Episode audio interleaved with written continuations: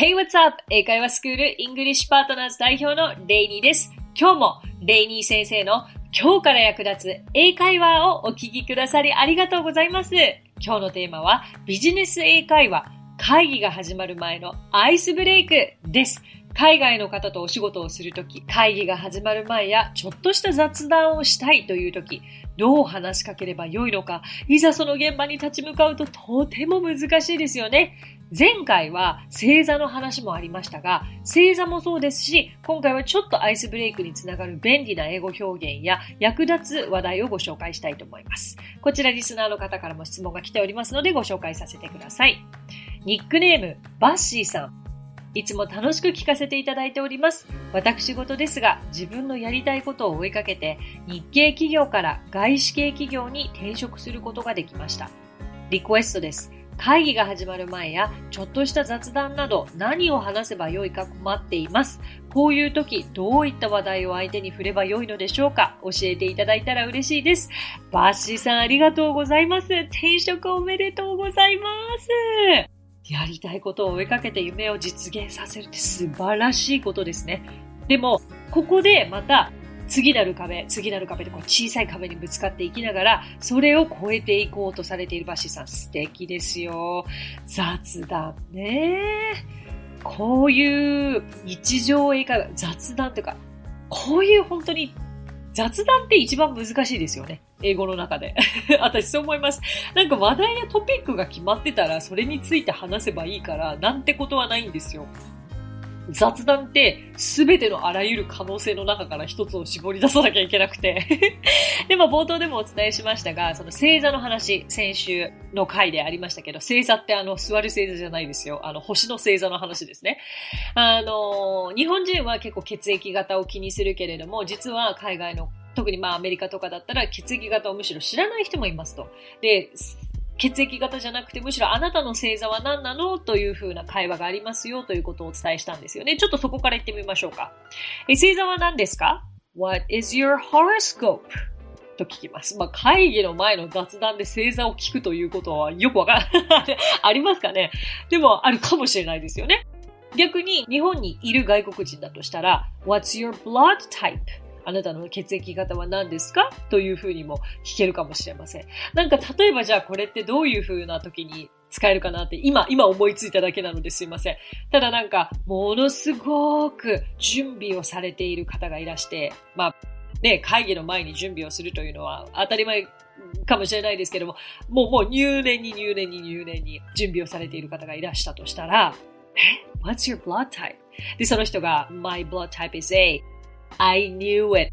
ね、なんかその、A 型です。ああでしょうね。だって几帳面慎重でいらっしゃいますものね。みたいな会話？これは参考になりますか？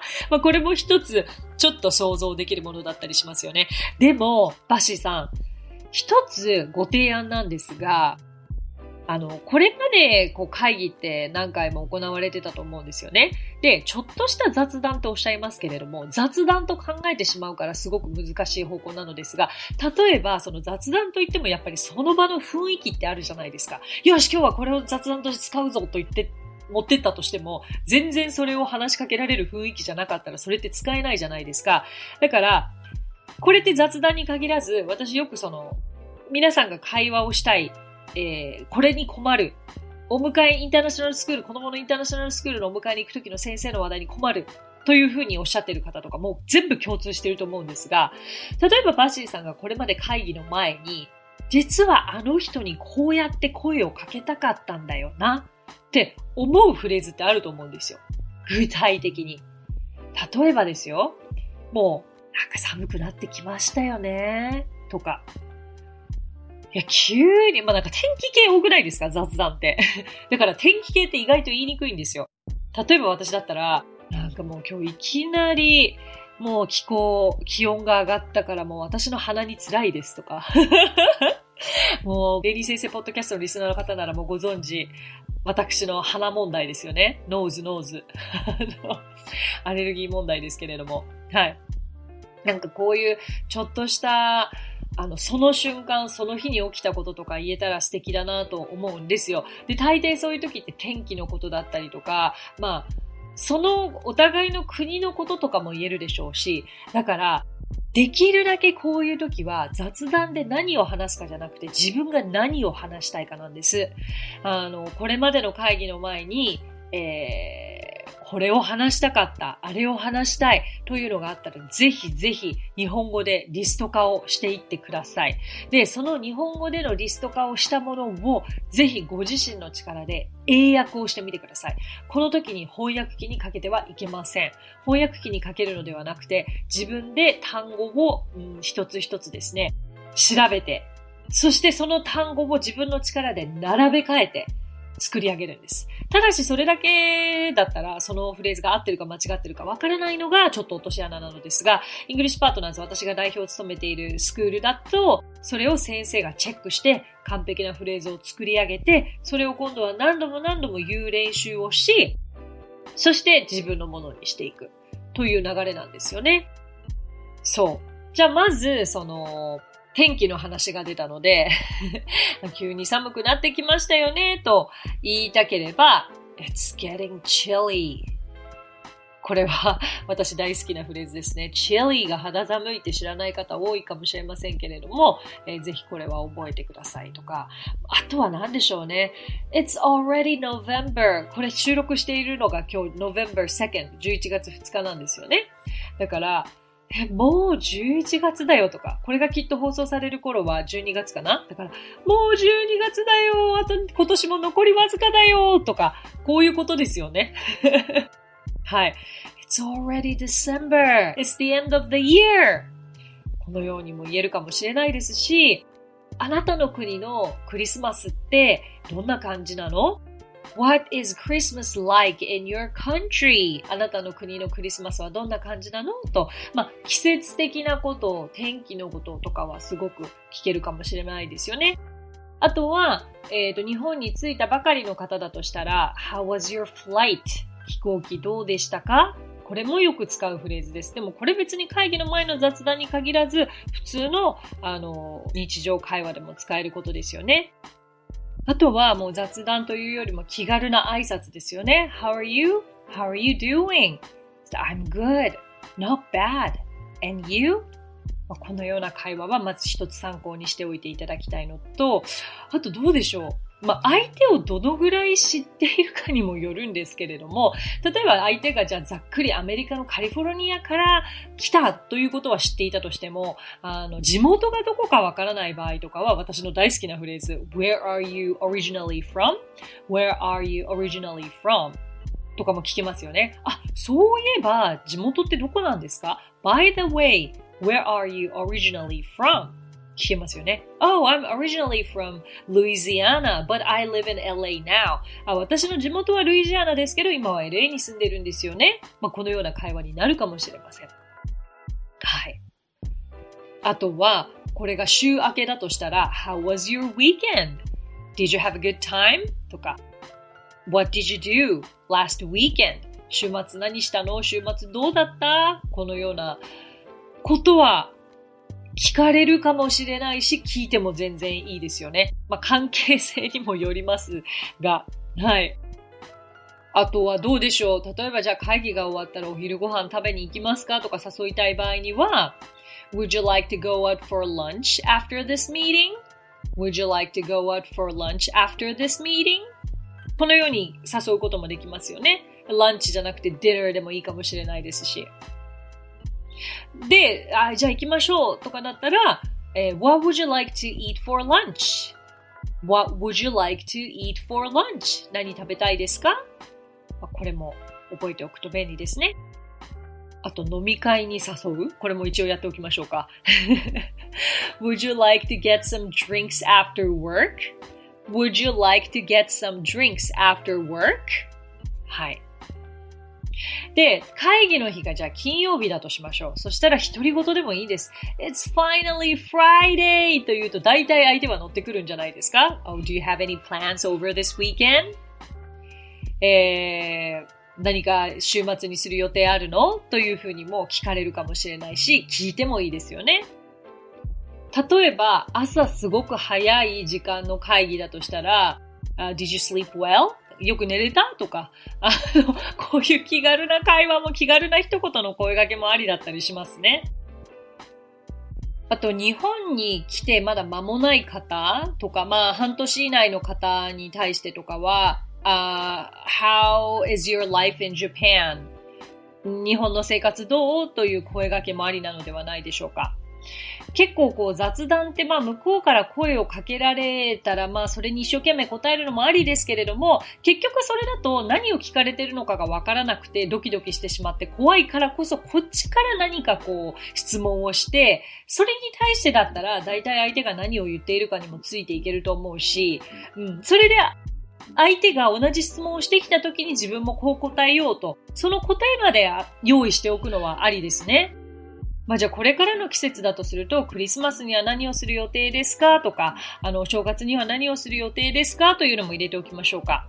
What are you planning to do over the Christmas vacation?What are you planning to do over the Christmas vacation?What are you planning to do over the Christmas vacation?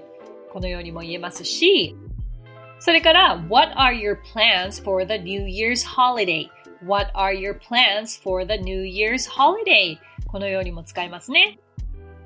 だからそうすると自分はクリスマスはどうするか、お正月はどうするか、まあこれらの答えも用意しておくことをお勧めします。Uh, just stay in Japan とか、go to どこどことかですね。あのー、丁寧にしっかりとしたフルのセンテンスで答えようと頑張りすぎなくても大丈夫ですからね。あとは、例えばこれはめちゃくちゃピンポイントになりますけれども、えー、今日の会議で進行をやる人が目の前にいたとしましょう。まあそういう人にあの何かさらっと声をかけたいなと思ったら、あ今日の会議進行やるんですか ?I heard that you're going to be leading the meeting today とか I heard that you're going to be leading the meeting today こういう言い方もできます。はい。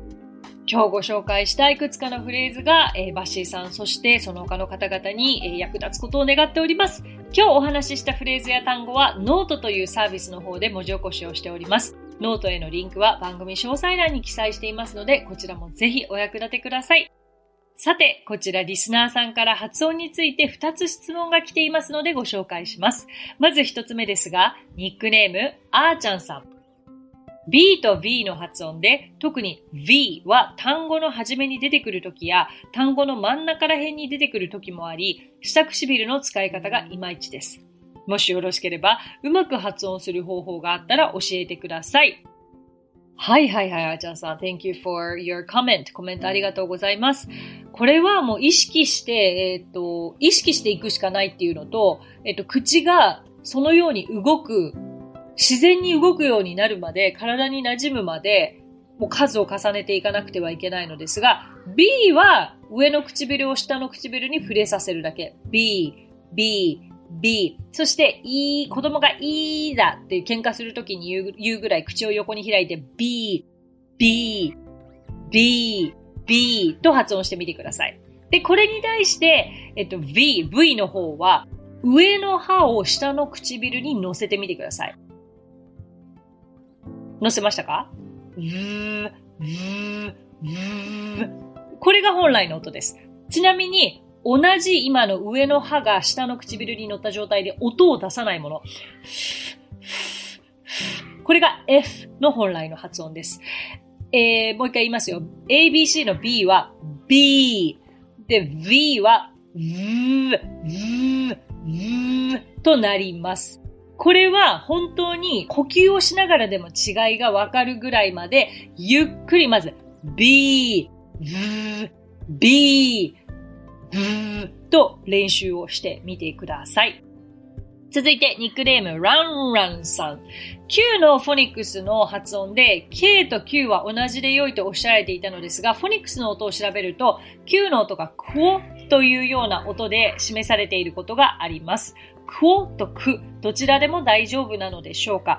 はい、ありがとうございます。そうなんですよ。これ実はネイティブの方に聞くと、クオ、クというのはあまり馴染みがないと言われ、クオ、クオ、クオ、クオというのが、えー、彼らには馴染みのある Q の音だということになっているんですけれども、こちら、えっ、ー、とですね、C と K はく、く。で、C と K と、えー、Q が同じというふうにも言われているんですね。全部くだというふうに。ただ、例えば English Partners のネイティブの講師たちに Q の、えー、フォニックスの音はというと、QU で組み合わさっていることが多いから、クワだというふうにネイティブの英語圏の方たちは習っているそうです。はい。そして、英語圏の子供たちのフォニックスの動画とかを見ても、クオというふうに、えー、紹介されているケースが多いので、そちらも参考に、でも、くも間違いではないので、え両方頭に入れていただければと思います。お答えになっているでしょうか？さて、この番組ではご感想やリクエストなどお待ちしております。番組詳細欄にあるリンクよりお気軽にご投稿ください。そして Apple Podcast ではレビューもできますので、こちらにもぜひレビューを書いてもらえると嬉しいです。それでは最後に今日のあれこれ English。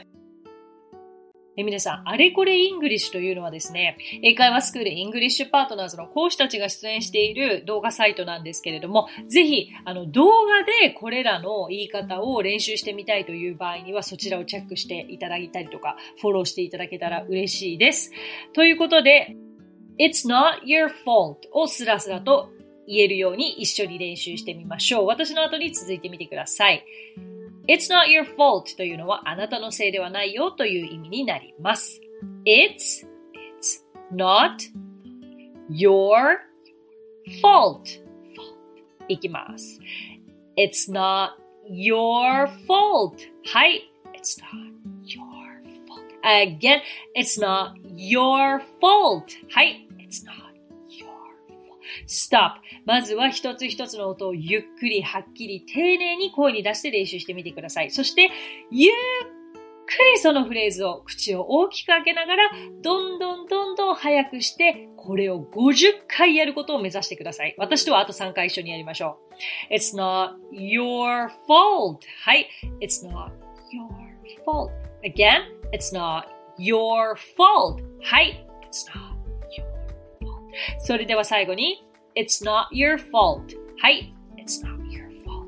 Good job. ということは皆さんあと45回 このフレーズを、えー、口に体に馴染ませるぐらい練習してみてください。そのぐらい言ってようやく相手にあなたのせいじゃないよ大丈夫だよって言いたい時に It's not your fault. ととっさに声をかけられるのではないかと思います。So that's it. Thank you so much for coming by. Thank you so much for listening. 今日もレイニー先生の今日から役立つ英会話をお聞きくださりありがとうございました。皆様とはまた来週金曜日にお目にかかりましょう。So till then, bye!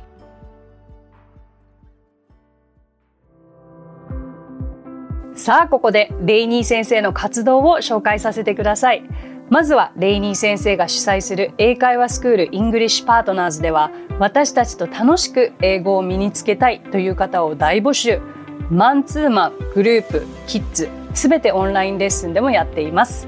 詳しくは English Partners で検索してみてくださいね。その他1分で見る英語辞書動画あれこれ English や毎週水曜日22時より YouTube ライブにて生英会話レッスンなども行っています。ぜひそちらの方もチェックしてみてください。